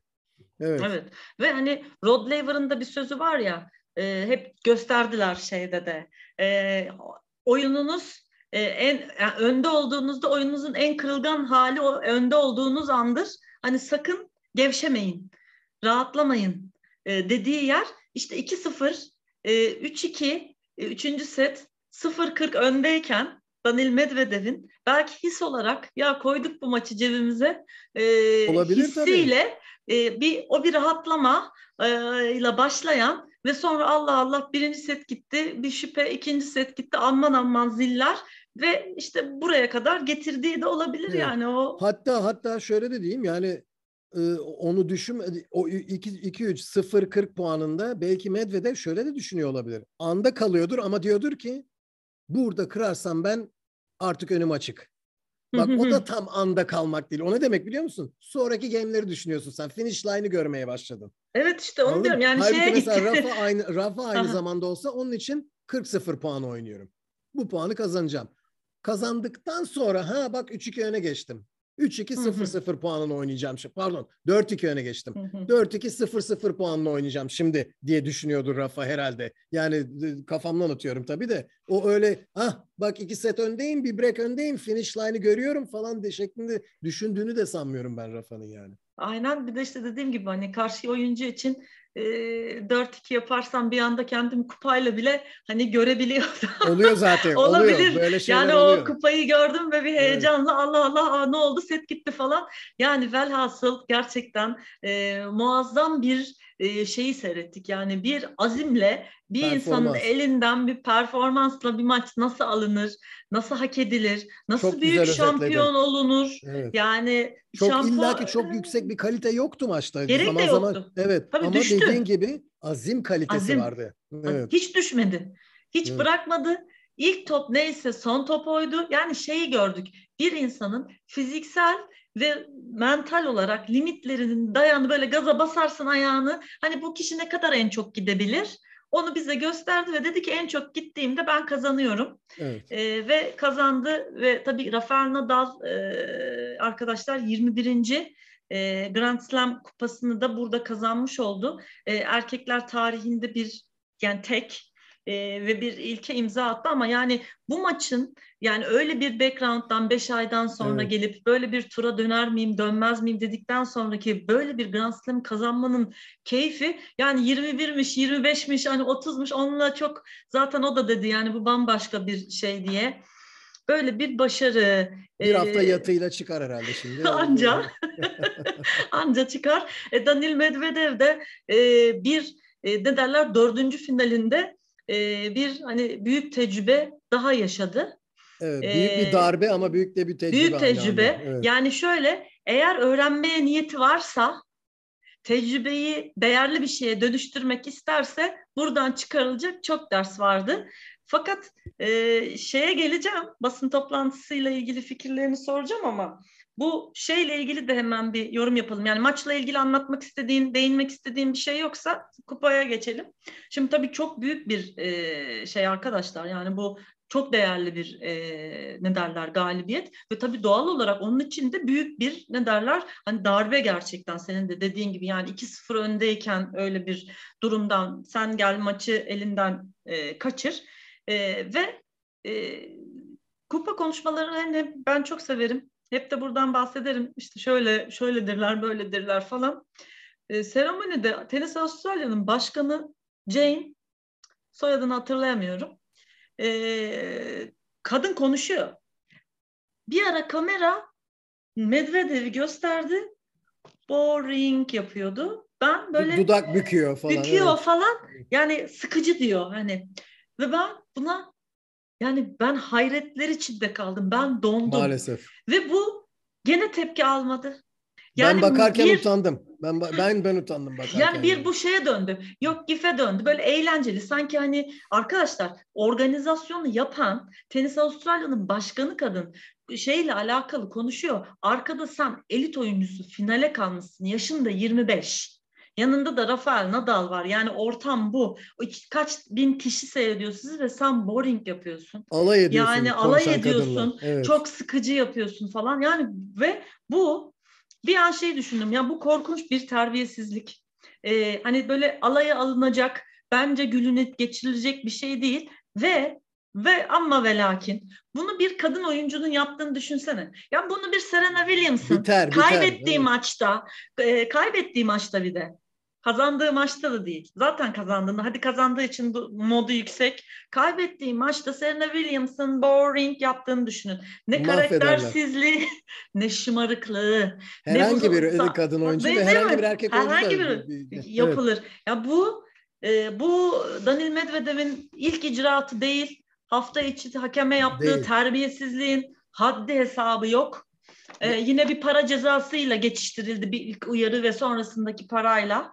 Yine şimdi sana döneceğim gene. Öz, özür ölçü... diliyor sonra a ne ha. kadar dürüst diyorlar özür diledikten sonra. Sonrasında mesela çünkü hakem de çok şey yapmıyorlar. Ha, diyorum ya ben yani hakemler mesela bir şey olduğu zaman bir e, sözlü uyarı bir code violation alıyor. Üste, üstüne gidilmiyor. Bu tekrar konuşuyor konuşuyor konuşuyor. Bir şey olmuyor. Maç bitiyor sorry man deyip e, olayı kapattığında ah, evet. ah dediğin gibi ne kadar da dürüst ama bak yapıyor ama özür de diliyor falan deniyor ve sonrasında bir para cezasıyla cezalandırılıyor. Bunun evet. yaptıklarının e, minvalini yap ha, ve şunu demiyoruz burada. Yani aa he, herkes hakemlere saygısızlık yapsın. E, aynı şekilde terbiyesizlik yapsın ve böyle ceza alsın demiyorum. Asla. Kimse birbirine saygısızlık yapmasın. Tabii. Hakeme de yapılmasın, oyuncular da birbirine yapmasın. Ancak bunun benzerini yapan bir kadın olduğunda onun burnundan fitil fitil getirip ne kişiliği, ne karakteri, ne bütün yılları, geçmişi, geleceğini bir torpil edip... Daniel Collins'in come on diye bağırmasına laf edenler var. Ne kadar ha. yüksek sesle bağırıyor diye. Ha, değil mi? Yani bir, bir erkek yaptığı zaman come on diye bağırdığında hiç böyle bir şey eleştiri duymuyorum. Kadın Şimdi, fazla yapınca kal, irite evet. oluyor. Evet. İrita, aynen. İritasyon yaratıyor. Evet, aynen. İritasyon yaratıyor. E, yani şimdi Daniel, Daniel Collins yapsaydı kaybeden finalist olarak şeyde kadınlar seremonisi değil mi? Oo, bir ta, o inanılmaz. Sonu gelmezdi olayı. Ya o gerçekten yani statement bile verilirdi yani turnuva şeyinden. hani e, böyle bir hani saygısızlığı oyunculardan bir WTA'den bir statementla şimdi, hani oyuncularımızın daha saygılı olmasını bekliyoruz evet. falan feşmekan gibi ama Daniel yapınca Böyle hani Medvedev ne kadar da evet. Şey, ne kadar ne, ne kadar ilginç karakter. Ay işte tenise böyle böyleleri lazım falan ve e, işte e, e, sakın değişme da, Danil falan sen, diye böyle hatta şeyler. Hatta bir tane o John e, Wertheim mıydı kimdi o? Sakın değişme Danil yazan adamdı değil mi sen? Onun altına e, sakın değişme Danil gibi bir cevap yazınca dedim ki Mert burada kötü Yani nasıl onu da ne o da, o da ne zaman oldu? İşte Yannick Sinner evet. Torino'da Master'larda maç maçın sonunda bütün İtalyan seyircilere selam veriyor. Arkasından Hı-hı. Medvedev geçerken ya. böyle esniyor böyle hani bu nedir diye. şeydi. Yani Medvedev şey, şey, bu turnuvada da Maxim Cressy servis voleyciye karşı oynarken işte bu ne kadar şanslı adam. Ay servis voley oyunu çok sıkıcı, sıkıcı dedi gene. Yani bu arka arkaya yaptığı bir şey bu Medvedev'in. Ve nedense şey hiç şey yapılmıyor. Aynen. Yani gö- böyle yani giflere şey almış, büyü büyü büyüye almış Medvedev herkesi. Çünkü bir de işte dediğim gibi genius taktisyenliği de çok yükseklere çıkarılıyor. Bence hmm. o da abartılıyor ama Medvedev böyle bir tılsım yapmış herkese sanki. Evet, Ve evet. gerçekten çifte standardı yine bir gördük. Hoşlanmıyoruz. Evet. Ee, ne derler ve bu böyle prim verildikçe de bunun dozu artacaktır. Evet e, ve böyle sadece giflere döndüğü vakit bu iş aslında hani ciddiyetini kaybediyor. Yani evet. e, aslında burada bir saygısızlık var. Son olarak da şunu söyleyeyim. Şimdi e, seyircinin yaptığını da kesinlikle tasvip etmiyorum. Yani ilk servisle ikinci arası ikinci servis arasında e, tezahürat evet. yapmalar veya çift hatasını tezahürat yapmalar falan onlar yanlış. Yanlış evet. Şey. Ama iki şey, ama iki şey iki şey birbirine karıştırmayalım. Onların yaptığı yanlış. Doğru. Evet. Ama Medvedev'in kendisi değil miydi Amerika açıkta? O seyircileri hmm. antagonize eden ve arkadan da siz beni yuhaladıkça ben daha böyle, iyi böyle devam edin lütfen devam böyle, edin. Böyle. Hayır bir söyledi aynen. de. Aynen ne, aynen siz böyle böyle yapın. E beni motive ediyorsunuz. Beni antagonize edin. Benim hoşuma gidiyor. Bana ters gidin. Beni yolayın. Benim hoşuma gidiyor. Daha iyi oynayın. Daha iyi oynuyorum. Devam edin diyen adam şimdi burada niye şikayet ediyor? Hani hoşuna gidiyordu? Hani istiyordu bunu? Davet ediyordu seyircileri. Demek ki o da doğru değilmiş. Yani öyle öyle bir şey doğru. Şimdi çünkü maçtan sonra çıktı e, basın konferansında işte Hı. rüyaları olan bir çocuktan bahsetti. Kendi ya. hikayesini anlattı. Güzel yani güzel duygusal bir hikaye. Ben bundan sonra kendim için oynayacağım falan dedi ama ben açıkçası o söylediklerinin bir kısmını samimi bulmuyorum. Yani kendisi antagonize ediyor seyircileri. yani o sonra da hatta net bir şekilde de söyledi bunu dediğim gibi Amerika açıkta. Siz beni yovaladıkça bana benim üstüne gelince ben daha iyi oynuyorum. Devam edin lütfen dedi. yani böyle şeyleri söylüyorsan ondan sonra yapıldığında da e, böyle e, bence e, kazanacağım kazanacağı zannettiğim maçın kaybetmenin verdiği hayal kırıklığıyla. Büyük hayal kırıklığı. O anda öyle bir şey dedi. Ne kadarı samimi bilmiyorum. Çünkü diyor, diyor ki ben bundan sonra sadece Ruslar için ve kendim için ve ailem için oynayacağım. Para diyor. kazanmak için Peki, oynayacağım peki diyor. Şimdiye Okey. kadar şimdiye kadar öyle oynamıyor muydu? Ben tam olarak yani Yani sanki Medvedev'in daha ben- önceden hayallerim vardı. Küçük bir çocuk olarak o süreci Evet. anlatmış ya işte bu işe başlarken e, bir- benden ka- şeyleri. yani- Ama şimdi artık hani bu hayallerden biraz daha Evet. sıyrıldım. Şimdi Medvedev o kadar çok şey söylüyor ki bu, bu tip. O yüzden bir türlü ben her dediği samimi mi diye bir soru işareti benim kafamda beliriyor.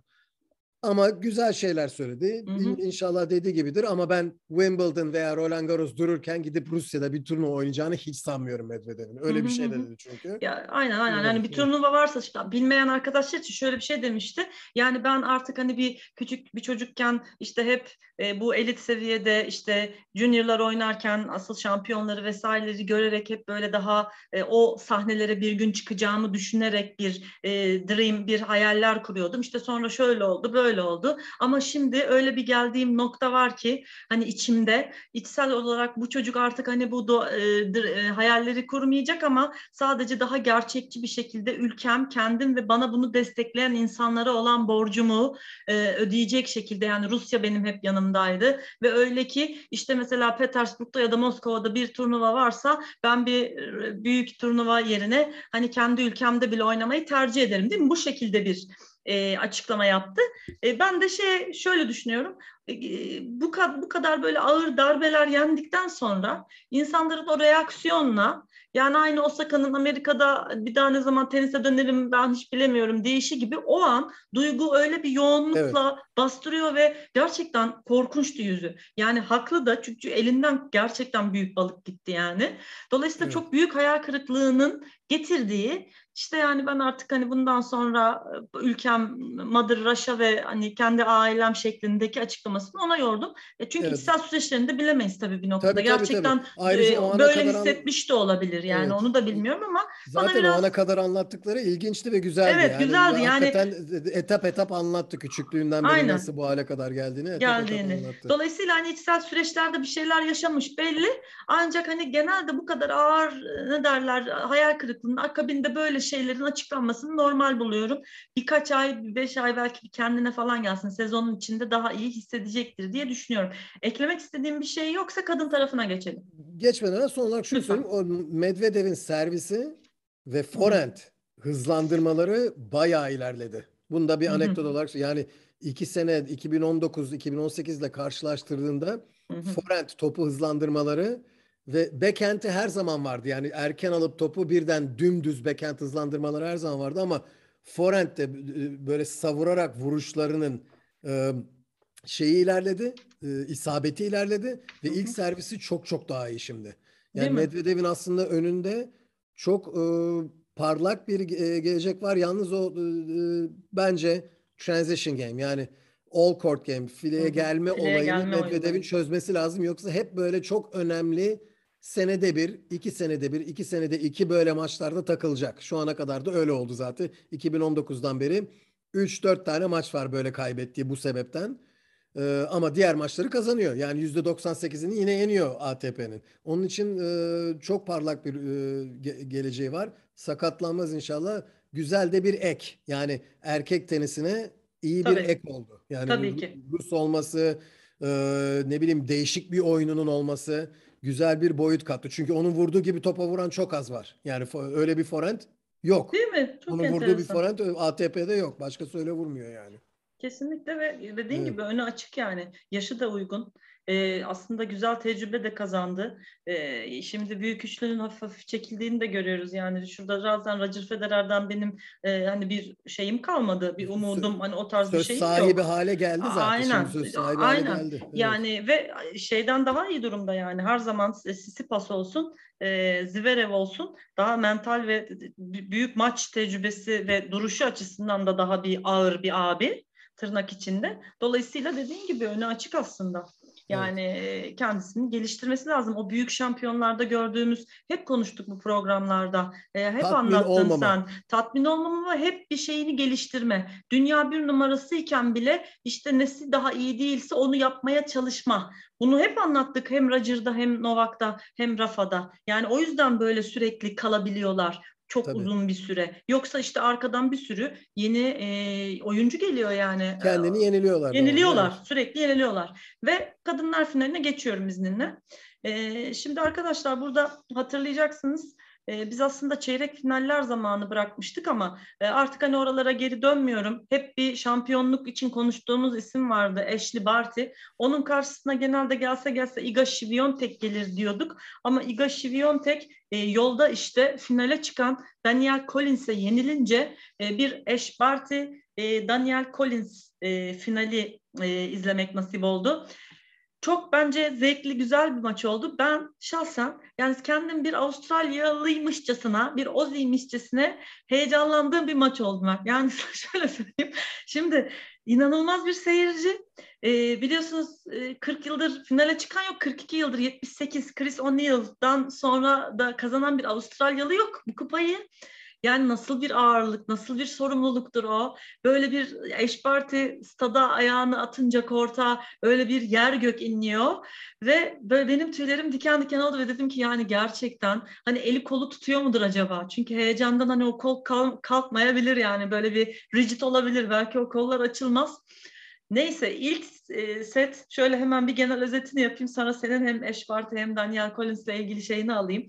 İlk set hani gayet güzel e, ne derler? 6-3 hani cruise kontrol ve ve yani böyle şöyle ortam. E, eş parti servis atıyor ilk puanı alıyor böyle bir e, kükreme yok şeyde statta. İnanamazsınız. Ve böyle bir şey yani ben dedim ki yani ben ağlarım. Yani ben tenisçi olsam şey dedim ben herhalde aralarda gider havluya kapanır o stresten ağlar ağlar. Hani geri gel bir daha oynarım. Velev ki ilk set 6-3 aldıktan sonra ki Daniel Collins de e, şimdi hiç izlemeyen bile olmuşsa orada görmüştür final maçında. Yani karşılaşabileceğiniz en tehlikeli böyle hani bir kan kokusu aldım ortamı hemen gireyim bir şark böyle bir hani bir köpek balığı olsa etrafında böyle gezse hafif bir minik drop bir küçük damla e, kan damlasa suya hani oraya gelip or, orada böyle hani yutabilecek bir kapasitede hani biraz böyle bir e, betimleme yapmak istedim ama o tarz bir oyuncu. Hiç korku yok. Zaten onu destekleyen beş kişiydi. Ee, şeyde e, kendi baksı işte o da bir de orada bir, birkaç kişi beş kişi. Yani arada böyle çok cılız bir alkış. E, e tabii ekibi de canlandırmak için hani come on! diye de bağırıyorlar doğal olarak. Çünkü yani bir birinin servisine yüz bin kişi atıyorum o diye ses çıkıyor. Ona böyle bir beş kişi. Dolayısıyla ama hiç mi bırakmaz? Yani mesela o da bence çok güzel bir maç çıkardı. Yapabileceğinin bence çok iyiydi. Ben şeysel olarak yani mental olarak e, çok şey buldum. Çok dayanıklı, çok dirayetli buldum e, Daniel Collins'i. Burada birkaç ay önce programda bahsetmiştik. Arkadaşlar hatırlıyorsanız bir endometrisiz e, şeyi geçirmişti, bir ameliyatı olmuştu, bir yumurtalıklarından bir büyük kitle alınmıştı ve ondan sonra zaten arka arkaya iki WTA kupası kazanmıştı. Artık rahatım demişti. Ağrım yok, sızım yok. Dolayısıyla o bir enerjisini, o bir kortta bir rahat e, formda e, şeyini yani dinçliğini tuttu ve gayet güzel e, giden maçta yani benim eş parti sevenlerin giden maçta İkinci sette böyle bir eş parti 1-5 bir geriye düştü. Böyle bir hani stadyumda da böyle bir ambiyans olarak böyle bir ses bir düştü. Fakat şimdi e, şimdi eş partiyi anlatacağız.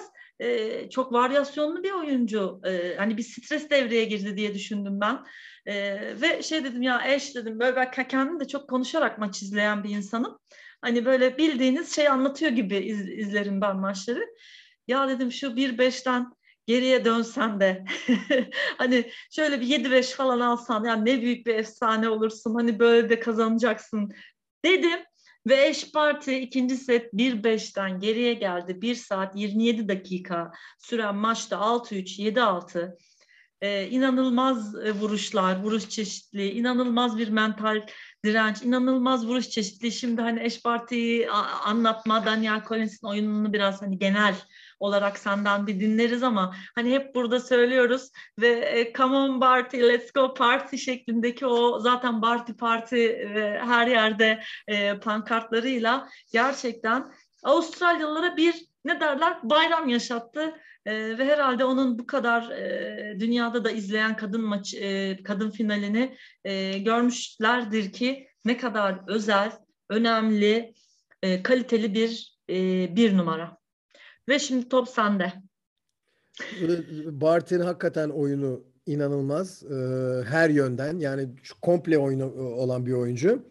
Hatta e, şöyle söyleyeyim. Barty'nin backhand slice'ına o kadar aşık bir durumda ki herkes. Ben de dahil yani hep, hepimiz o kadar o kadar seviyoruz. O kadar böyle evet. şey yapıyoruz ki Barty'nin aslında belki de şu anda dünyanın en iyi forehandini vuruyor Barty. Ve onun evet. fa- fazla konuşulmuyor. Ne başlık oluyor ne bir şey oluyor. Evet. Çok böyle an, an, analize falan girenler bunu ön plana çıkarıyor sadece. Ama Barty'nin servisi konuşuluyor. Backhand'i konuşuluyor. Aslında e, Barty'nin backhand slice'ı yani iyi vurduğu backhand slice'ı oyununu tamamlayan bir vuruş. Asıl hı hı. puanları forehand, forehand ile çok alıyor Barty. Yani bu turnuvada da bence servis ve forehand show yaptı baştan sona. Yani forehandleri çok iyi işledi. Puanları aldı.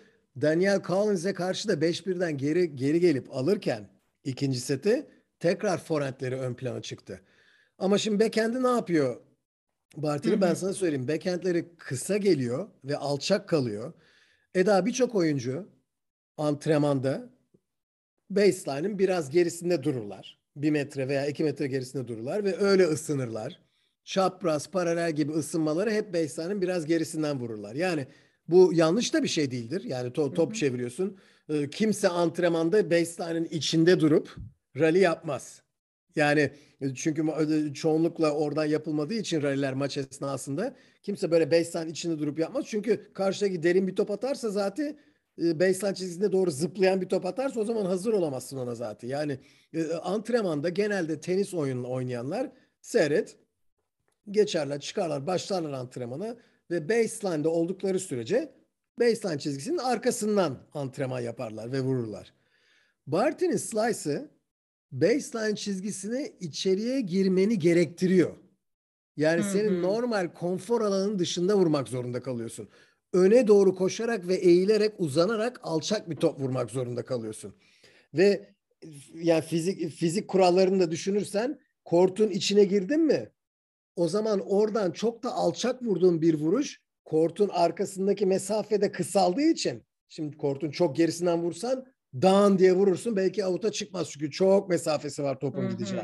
Ama kortun içine girdiğin zaman baseline içine 1-2 metre içine girdiğin zaman bir de alçak vurduğun zaman topa fileye daha yakınsın. O zaman filenin üstüne aşırmak için daha yüksek bir açıyla vurman lazım ve o topun bir an evvel iç, e, e, aşağı inip kortun içinde kalması lazım. Haliyle çok da hızlı vuramazsın o toplara.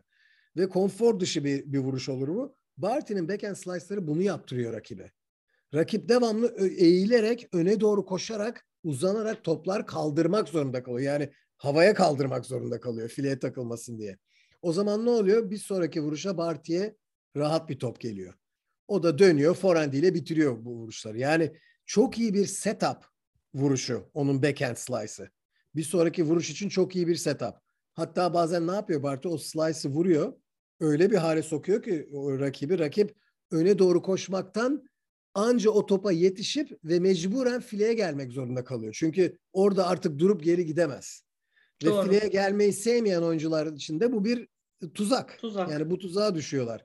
Neyse bu backhand slice'ı bu kadar ama çoğunluğu vuruşların çoğunluğunu forehandle alıyor.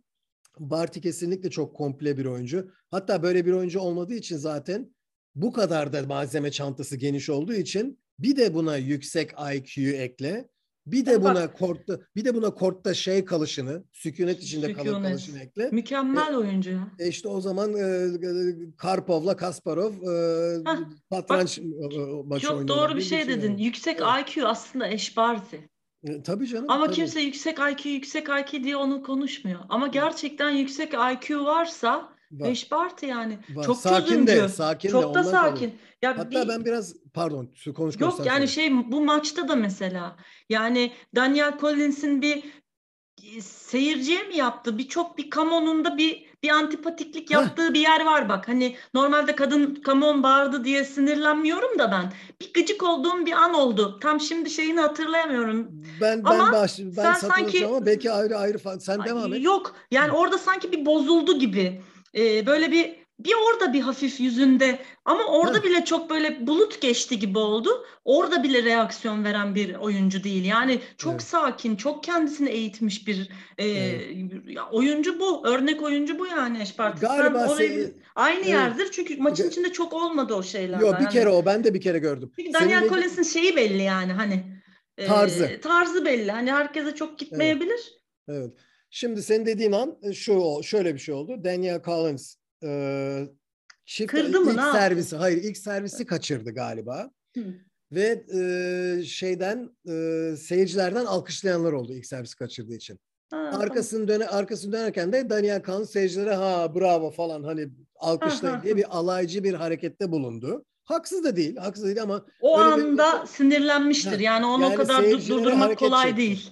Evet seyircilere hareket çekti diyelim biz buna bizim hı. öyle ağzımızla. Deyimizle. O anda Barty Barty'yi gösterdi. Barty de şöyle falan yani ama Yani sen de artık Çocukça buldu gibi yani, geldi. Evet çocukça. Yani, biraz hani çocukla çocuk olma ifadesi şöyle olur gözünü ya. Hani, şöyle yaptı yani. Bu, bu- bu- buna da mı sinirleniyorsun falan. Aynen. Bir- ama Barty için o reaksiyonu göstermek başkasının raket kırmasına falan eşit. Yani Barty hiç reaksiyon göstermiyor Hiç. çünkü.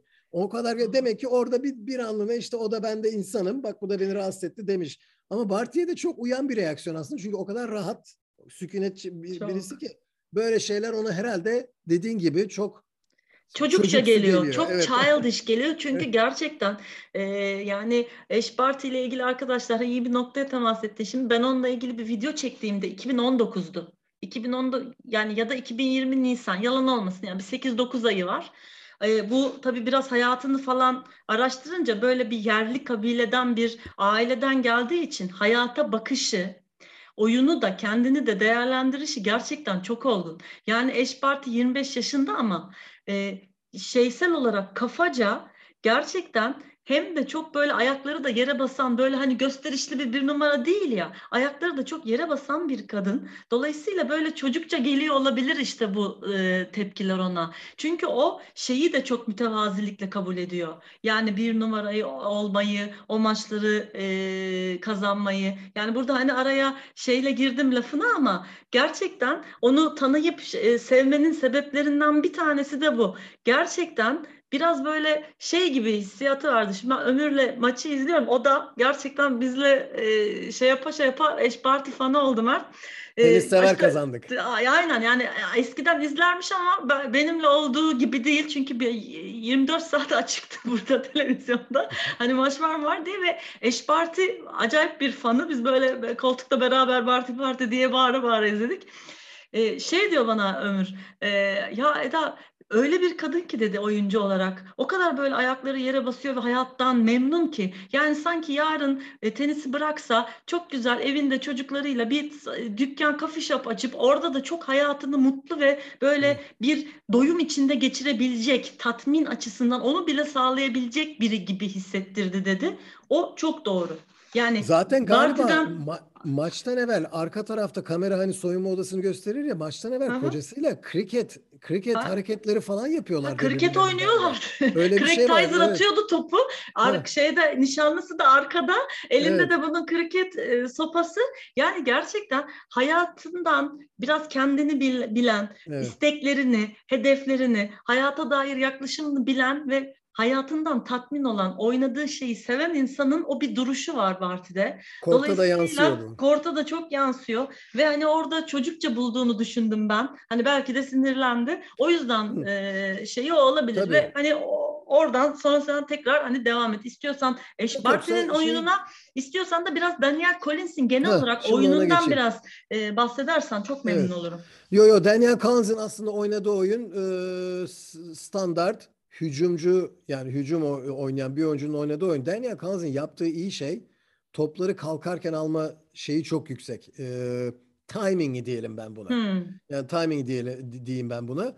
Ee, her ne kadar yüksek top spin vursanız bile topu kalkarken alıyor ve özellikle backhand tarafında çok iyi kapıyor raketi. Ve bakın çift el backhand e, yükselen toplara vuranların çoğu çapraz vurmayı severler. Çünkü vücut ona göre daha rahattır. Vücudun rotasyonu o kalkan topa erken vuracağın zaman omuzla kalçayla eğilerek vurduğun için bekendi raketin kafasının çapraz tarafa bakması daha tabii gelir. Daha rahat gelir.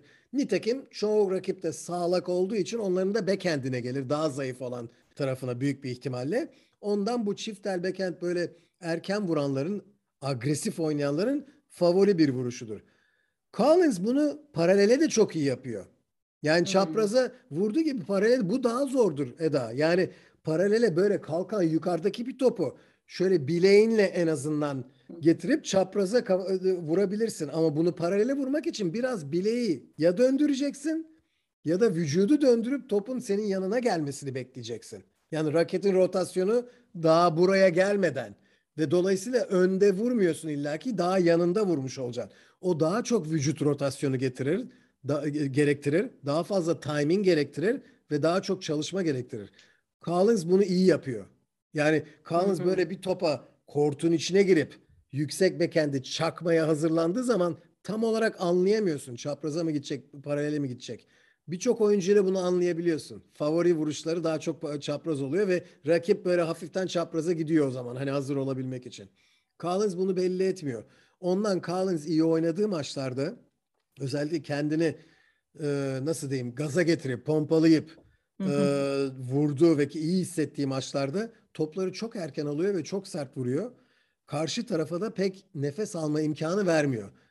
Ve karşı taraf sükuneti korumazsa çünkü bu vuruşları ikide bir yedikten sonra sen sağ sol devamlı winner'ları yedikten sonra bir de her seferinde karşıda come on come on diye sana sana bakarak bağıran biri olduğu zaman mental yükü de bunun fazla. Karşıdaki e, sük, yani sakin kalmazsa ve e, nasıl olsa bütün maç böyle oynayamaz bir yerde hata yapacaktır deyip yine her topa koşup geri çevirmeyi kafasına koyarsa bunu kırabilir. Yani bu bu gidişatı kırabilir.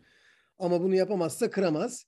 Ee, Collins çok spesiyel bir oyuna sahip değil açıkçası. Yani Collins gibi hı hı. oynayan oyuncular var WTA'de. Collins daha ziyade bir momentum oyuncusu. Yani kendine güvenip bir trene binip o trenin lokomotifine başına geçip o treni dolu dizgin götürebilen bir oyuncu. Bu turnuvada da o oldu. Ama Collins'den ben bu performansı her slam beklemiyorum açıkçası. Yani bir sonraki bir sonraki slam'de ilk turda, ikinci turda da eğlenebilir. İlk beşte, ilk beşe girer mi bilmiyorum. İlk onda kalabilir ama ilk beşe böyle söz sahibi 3-4 oyuncunun arasında girebilir mi? Ben sanmıyorum. Şimdi yani e, hemen şöyle herkesin kafasında netleştirelim. Hı-hı. Yani kimlerden bahsediyoruz? Şimdi Eş var, işte Naomi var, ondan sonra Iga var, ondan sonra işte Simona girer bir şekil. Hani bu devam ettiği evet. müddetçe. Ondan sonra gençlerden formunda işte bir Muguruza, Muguruza olur. Kerber. İşte Koko evet. e, gelir buralara. E, ondan sonra Amanda bir atak yapar diye bekliyoruz mesela ondan. Evet. Ama işte dediğin gibi yani bu ekibin içinde sürekli o ilk beşte e, kalıcı olabilir mi emin değilim. Evet, evet. Benim de hani izleyeceğiz, göreceğiz ve dediğin gibi yani şimdi bu e, kendisinin de sağlık açısından bu bir gerçekten engeli ortadan kalktığı için gerçekten hissiyat olarak da daha iyi hissettiği bir ilk dönem bu. Yani hani daha sekiz, doğru yeni bir dönem. Bak, onu unuttum. İşte doğru o yüzden ya öne yeni açıldı gibi hissediyordur evet. o muhtemelen. O yüzden bir atılım yaparsa yapacaksa iyi başladı. Bir yapıyor, bir atılım işte yapıyor. iyi başladı. Sezona da iyi başladı. Bu sezon hani yürüyüp gideceği, yapacağı şeyler burada. Evet. Dolayısıyla Daniel Collins de dediğim gibi yani e, bakalım yani şeyleri göreceğiz. Bak, mesela şeyde bu, bu maçta Ash Barty ile Collins maçında hı Barty'nin servisleri ilk set dağıttı Collins'i. Yani 16 tane mi ne ilk servis attı 15'ini evet. o, o puanların 15'ini kazandı. Aynen aynen. Ama ikinci, set, ama ikinci sete bak. İkinci set hem birinci servisini çözdü Collins yani daha iyi okumaya başladı. Hı-hı. Geri çevirmeye başladı. Hem de ikinci servisinde daha fazla yüklenmeye Hep başladı. hepsi ataktı yani, yani hiç sırf şey değil bu böyle düşünmeden her topa vuruyor come on come on diye bağırıp kendini gaza getiriyor oynuyor ha, bir değil. Bir Ostapenko yani, değil yani. Ya evet güzel güzel bir örnek. tamam. Kötü mü? Bu, bu cümle her şeyi açıkladı evet doğru söylüyorsun. Yani şimdi Ostapenko sevenlere de buradan e, şeyler geldi ama hani o tarz değil. Tam hani sen öyle evet. deyince şimdi. Yok yok çok güzel çok güzel açıkladın. Benim 10 cümlede açıklayamayacağım. Sen bir cümlede gayet güzel özetledin. o yüzden biraz düşünerek oynuyor diyelim ona da ve velhasıl yani bu da böyle bir oyuncu yani önümüzde tekrar şimdi büyük turnuvalar e, var. Yani 250'likler 500'lükler sonra işte Masters'lar bu şeylere geleceğiz Mart ayında. E, Sunshine Double'lara falan gir, gireceğiz. Oralarda görürüz zaten. Yani hani şimdi de bir ilk on oyuncusu oldu ki e, daha bir e, şeyler spotlar üstünde olur. Ee, Umuyorum ki bu formun devam ettirir. Umuyorum evet. Mersin Keys de bu formun devam ettirir. Aa, evet. Umuyorum. Yani yarı finale çıktı çünkü burada. Evet. Ama Barty Parti'ye Tabii, takıldı. aynen. Orada Barty Kapıdan Parti... giremedi içeri hatta. Partiye katılamadı yani. Evet. Yani hiç maça giremedi ya. Ee, onun da öyle bir e, durumu oldu gerçekten. Ama ba- Barty yapıyor bunu. Barty yapıyor oyuncuları. Maça sokmuyor yani. Çok evet. E zaten şeydi her maçı yaklaşık birer saatte oynamıştı. Evet, kardiyo ee, yaptı. Ee, sevgili Anıl söyledi bunu bana chatte. Ben çok güldüm. Ondan burada söyleyeyim. Ona da kredisini vereyim.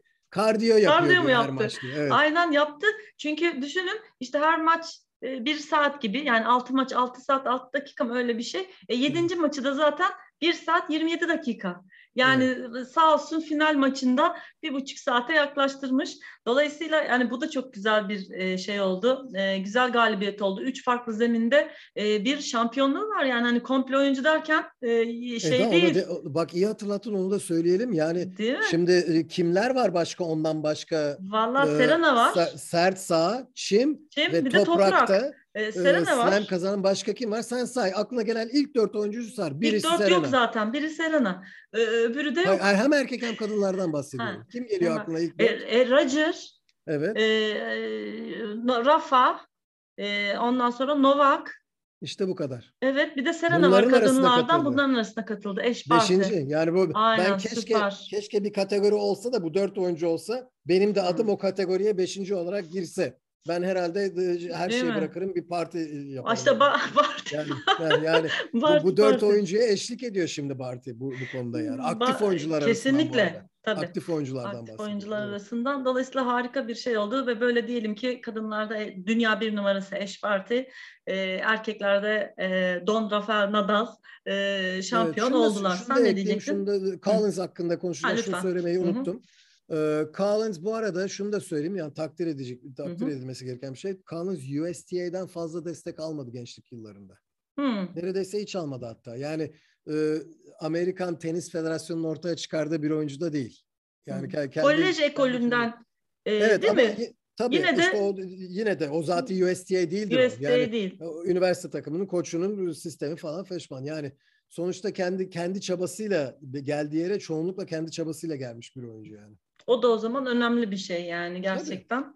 Ee, onu da ekleyelim ve kapatmadan önce bir e, konu var. E, izleyicilerimizden Barış Bey'in e, hani bir değinir misiniz dediği bir soru var. O da ha, ne güzel bir soru mu geldi? Evet. Yani Harika. evet şöyle şöyle dedi. E, şimdi arkadaşlar biliyorsunuz Barbara Krejcikova, Katerina Siniakova kadınlarda e, çiftlerde şampiyon oldu.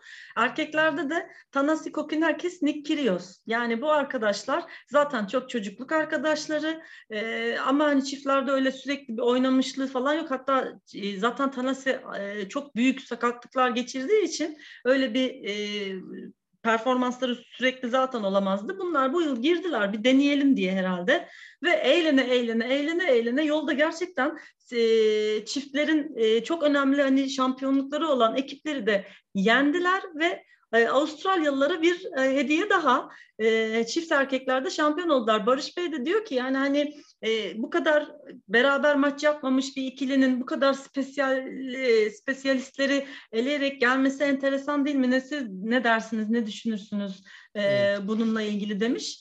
E, Valla ben e, sana geçmeden şöyle kısaca yanıtlayayım. E, sordular e, çocuklara, siz bekliyor muydunuz? Valla biz de beklemiyorduk.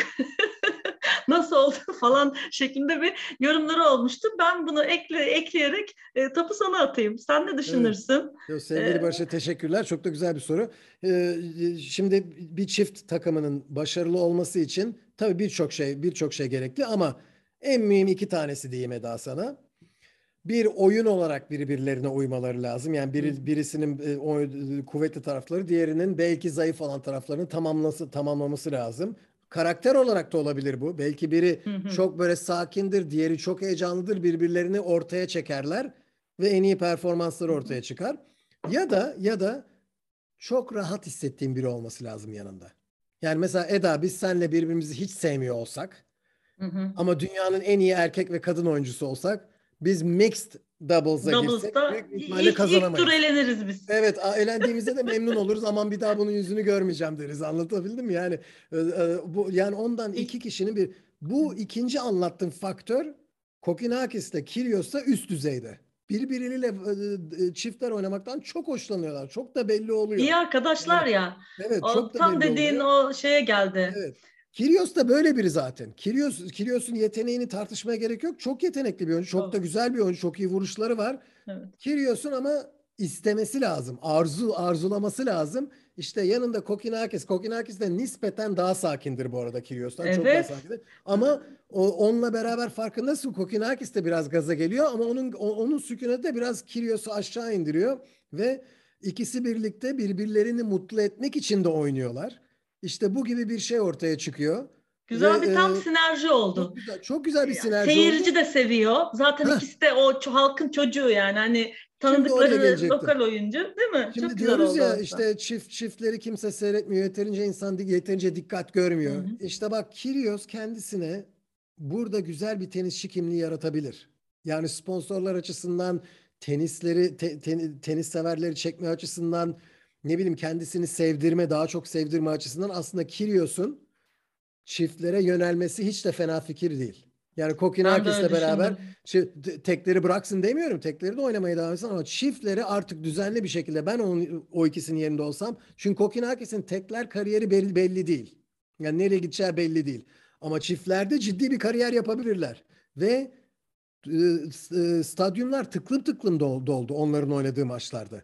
Ya Tabii bu- diğer slamlerde de olur. Ha, Çünkü çok eğlenceliler yani şey Hem olarak. çiftlere ilgi artar. Şimdi burada tabii Evet. biz aramızda samimi olarak konuşalım. Burada e, tribünlerin dolmasının ana sebebi Kyrgios. Kyrgios Yani tabii. e, iki Evet. Avustralyalı oynuyor. Tamam güzel. Avustralya'da da oynuyor. Ama işte Ama- zamanla Tanasi'ye de o şeyi Tabii. e, verecektir yani. Daha Ha. çok tanındıkça. Şimdi Çünkü ben Tanasi de ta- hep sakattı ya. Evet ben tahmin ediyorum ki Roland Garros'ta ikisi çıkıp bir sonraki slam. Roland Garros'ta ikisi yine çiftler oynarsa ben tahmin ediyorum ki yine tribünlerde olacak. Fransa'da olmuş olması mühim değil Evet. yani Avustralya yerine.